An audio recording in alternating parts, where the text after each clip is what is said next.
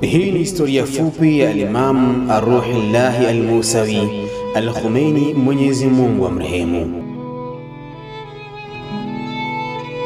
Imamu Ruhollah al-Musavi al-Khomeini, Mwenyezi Mungu amrehemu, muasisi na mwanzilishi wa Jamhuri ya Kiislamu ya Irani, alizaliwa tarehe ishirini Jamadu Thani mfungo tisa mwaka wa elfu tisa mia tatu na ishirini Hijria, mwafaka na tarehe ishirini na nne Septemba mwaka elfu tisa mia tisa na mbili Miladia.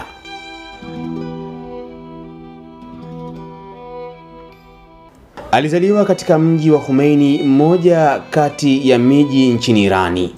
Imamu alizaliwa katika familia ya wasomi, wahajiri na wajahidi katika kizazi cha mtukufu Fatima alayha salam, binti wa Bwana Mtume sallallahu alayhi wa alihi wasallam. Alirithi tabia njema kutoka kwa baba na mababu zake, ambao kwa hakika walitumia sehemu kubwa ya umri wao kujifunza maarifa juu ya Mwenyezi Mungu na kuwaongoza watu katika njia ya haki.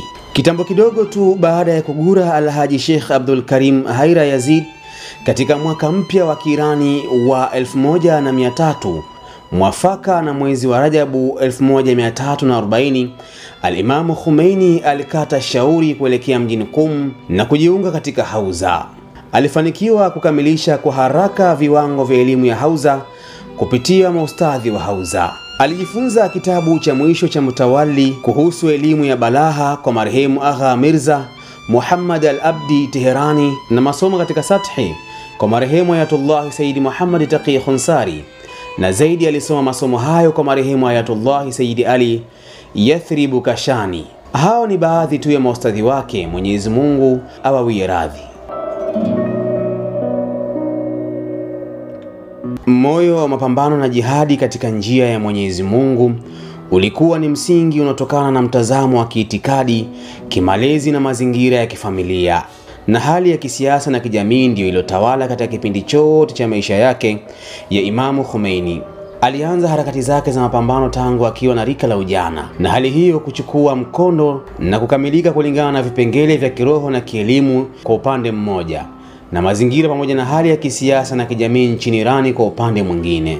Mwanzoni mwa Bahmani mwaka elfu moja mia tatu na hamsini na saba mwaka wa Kiirani, yaani mwishoni mwa Januari elfu moja mia tisa sabini na tisa, zilitangazwa habari za uamuzi wa Imamu Khomeini wa kurejea nchini Irani. Kila aliyesikia habari hiyo alitokwa na machozi, yaani shauku na furaha.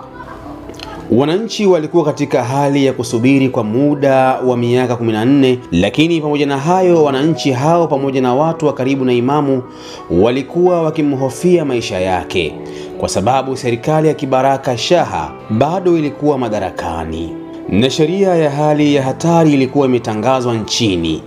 Pamoja na hayo, Imamu Khomeini alikuwa ameshachukua uamuzi, na katika ujumbe mbalimbali alitoa kwa wananchi wa Irani alieleza kwamba anataka kuwa pamoja na wananchi katika siku hizo nyeti na zenye umuhimu mkubwa. Serikali ya waziri mkuu Bahtiyari kwa mashauriano na jenerali Haiza ilikuwa imevifunga viwanja vyote vya ndege, kuzuia ndege zote za kigeni zisitue nchini. Lakini baada ya siku chache ililegeza msimamo na kulazimika kukubaliana na matakwa ya wananchi. Hatimaye asubuhi ya Alhamisi ya tarehe kumi na mbili Bahmani, yani mwaka wa Kiirani, sawa na Februari moja elfu moja mia tisa sabini na tisa, Imamu Khomeini aliwasili nchini Irani baada ya miaka kumi na nne ya kuwa mbali na nchi yake. Mapokezi makubwa ya wananchi wa Irani ambayo hayakukanishika kuwa yalikuwa hayajawahi kushuhudiwa mfano wake yaliripotiwa na vyombo vya habari vya magharibi, ambavyo vililazimika kukiri na kuripoti kuwa idadi ya wapokezi ilikuwa kati ya watu milioni nne hadi sita. Imamu Khomeini alifikisha na kubainisha kila kilichohitajika kufikishwa katika malengo na makusudio yake, na katika utekelezaji wake alifanya kila aliloweza kwa juhudi na upeo wake wote ili kuhakikisha malengo haya yanafanikiwa. Wakati alipokaribia Hordadi kumi na tano mwaka elfu moja mia tatu tisini na nane sawa na Juni tano elfu moja mia tisa themanini na tisa, alikuwa tayari amejiandaa kwa ajili ya kwenda kukutana na Mola wake mpenzi. Uhai wake wote alikuwa ameutumia kwa ajili ya kupata radhi za Mola wake, na ghairi yake kwake yeye hakujidhalilisha mbele ya mwenye nguvu yoyote yule, na machozi yake hayakububujika kwa ajili ya yoyote ghairi yake yeye. Mashairi yake yote ya kiirifani yalikuwa yanadhihirisha machungu na hadha na sekunde ya kutengana na umma, na kubainisha kiu aliyokuwa nayo kukutana na Mola wake mpenzi. Lakini katika lahadha hiyo ukawa umewadia ule wakati adhama kubwa kwake na ngumu isiyostahamalika kwa wafuasi wake. Yeye mwenyewe ameandika hivi katika wasia wake: kwa moyo mtulivu wa nafsi iliyotua, roho yenye furaha na dhamira yenye matumaini, nikagueni kwa fadhila za Mwenyezi Mungu ndugu zanguni, na ninaanza safari ya kuelekea makao ya milele. Ninahitaji mno dua zenu na kheri, na namuomba Mwenyezi Mungu mwingi wa rehema mwenye kurehemu anikubalie udhuru wangu kwa mapungufu na kasoro zote nilizokuwa nazo katika kutekeleza utumishi wangu, na natumai wananchi nao watanikubalia udhuru wangu kutokana na mapungufu na kasoro zote nilizokuwa nazo, na wataendelea kusonga mbele kwa uwezo wa irada na azma thabiti.